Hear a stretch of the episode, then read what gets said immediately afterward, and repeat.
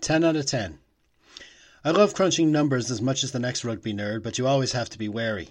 For example, on first glance, it looks like the Northampton Saints kept a tight rein on discipline on Saturday since they only conceded six penalties. But that doesn't take into account the multiple occasions Leinster scored a try after multiple phases during which there were multiple penalty advantages.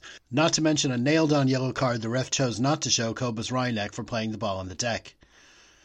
Then there's the possession and territory stats. Given the final score, you might think that 59% and 58% respectively seems about right for Leinster's overall dominance. Yet the Premiership leading Saints actually had several front football opportunities on 22 and were unable to turn them into tries beyond the 7th minute and points beyond the 30th.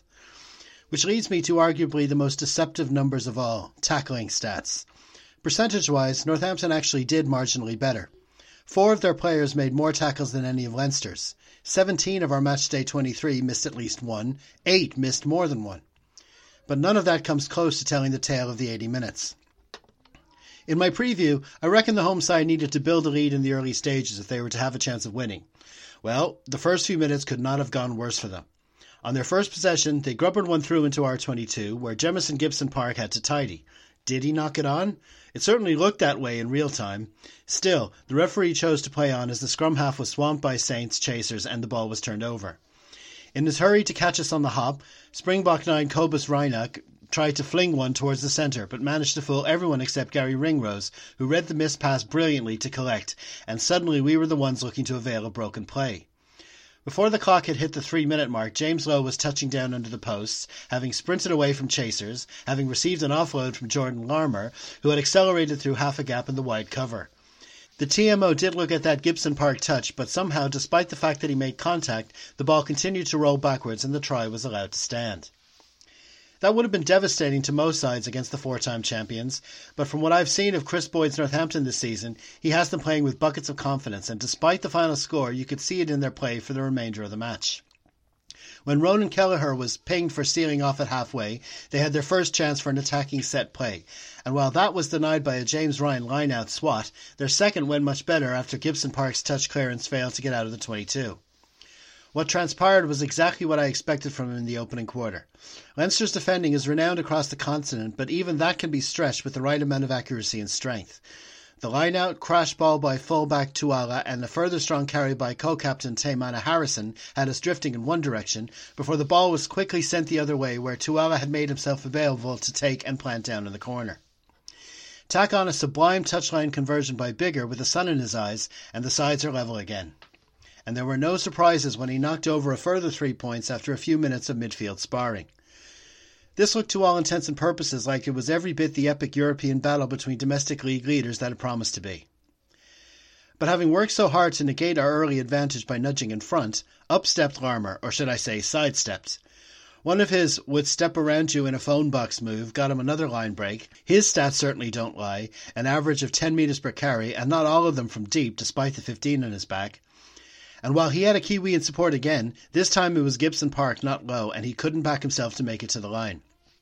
Not to worry, we were about to display the most fundamental difference between the two sides on the afternoon, namely an ability to finish via phases from five metres out. While for the Saints those situations repeatedly ended in nothing more than three points for the rest of the match, for us they repeatedly ended in tries. On this first wave, it was Ruddock who spun from a ruck and crashed over the line, but the real story of this five pointer is one of support. Not content with his line break, Larmour provided Gibson Park with excellent clearing out to keep the play going, and eventually the final push was given by both starting locks Ryan and Toner. Again, Northampton did anything but let the rapid loss of their lead get to them as they had it back by the half hour mark, although I found referee Alexander Ruiz's breakdown calls to be a bit inconsistent. He pinged first Doris, then Porter for not releasing after a matter of seconds while we were on the attack. Yet when it was Doris doing the latching down the other end, he let it go for a while before actually giving Biggar the chance for three points. Knee on the ground? Not so sure. But now it was our turn to lift our heads, and when what first looked like another Gibson Park knock on was shown to be that Reinach no no that should have seen him sent to the naughty step, we ended up not needing the extra man, as this time it was Andrew Porter getting it over, with his fellow prop Healy providing the helping heave. They call them championship minutes, namely the five or so before and after the break, and seldom in a massive European counter has a visiting side made more hay from them.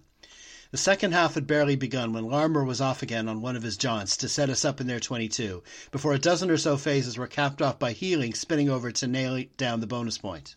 Unfortunately, the sequence wasn't entirely perfect for Leinster, as in passing to Larmour, Sexton fell awkwardly after being tackled by Proctor.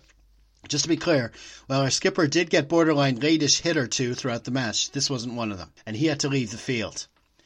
And so it was his replacement Ross Byrne who knocked over the extras, and it wasn't long before he was dotting down himself after Caelan Doris intelligently spotted a gap up the middle of a breakdown to get it close to the line.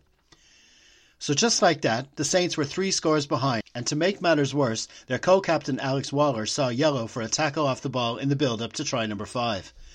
Once again, the stats don't tell the complete story because even though we added another couple of tries from this point, they only came after the home side threw the kitchen sink at us, even a man down, to try to get something from the dire situation. My apologies to Mr. Taqele Naiyaravoro if he gets the impression I'm calling him a kitchen sink. But the fact is, they did go to him heavily during this middle portion of the second half. And each time he was allowed to run onto the ball, our defensive cordon definitely did bend, but it never broke. Time and time again, they were thwarted by knock ons here, a choke tackle there, a rip free in the tackle somewhere else, and more often than not, it was Josh van der Flier doing the thwarting. Of course, it had to be an overall team effort on defense, but even if the red capped one hadn't deserved the man of the match award on this day, although he most certainly did, he could have gotten it for his combined performances over our three European matches so far. Honourable mentions for the day go to Larmour, of course, pretty much the entire pack for the heavy lifting close to the line, but particularly James Ryan for popping up with valuable contributions when needed despite staying under the radar, and also Sexton for some good captaincy when it came to dealing with the ref. And while the Saints, to their credit, kept trying to climb the mountain our defending put before them, in the end our bench, which we originally thought could prove the difference in the result, in the end just made a difference in the margin as late tries from Luke McGrath and Ed Byrne, also from close range, added insult to injury. Once more, I'll say I'm almost afraid to be too complimentary with my write up, but this was as close to a perfect away performance as you can get in European rugby, especially when you consider the home side was one very much in form. The post match comments from the blue goggled masses certainly agreed. For many of our previous seven Pro 14 matches and two Champions Cup wins, the praise was mostly softened by a, well, it wasn't perfect, but not on this occasion, though. Of course, the coaches will always find areas for improvement, but even the most finicky of bloggers have to admit that it has been one of Leinster's most impressive ever starts to a campaign. I have to say I was very disappointed to read that in his post-match comments, Chris Boyd was unable to avoid going to the well-worn narrative about Irish provinces resting players while the Premiership supposedly gets asked questions every week. For one thing, Northampton comfortably beat rivals Leicester last weekend while resting players like Biggar, unless you believe he had a one week toe injury. For another, while I'd expect that angle to be spun in the English media, it never sounds good coming from a coach who has just lost. At the time of writing, Sexton is ruled out for the return match of the Aviva, but hopefully he won't be out for too long after that. With healthy leads in the pool, five points after three matches, and Pro 14 conference, eight points after seven, while I'm way too superstitious to give Leinster a perfect 10 out of 10 for the season so far, given that is also our win record, I could come pretty damn close. Roll on next Saturday evening.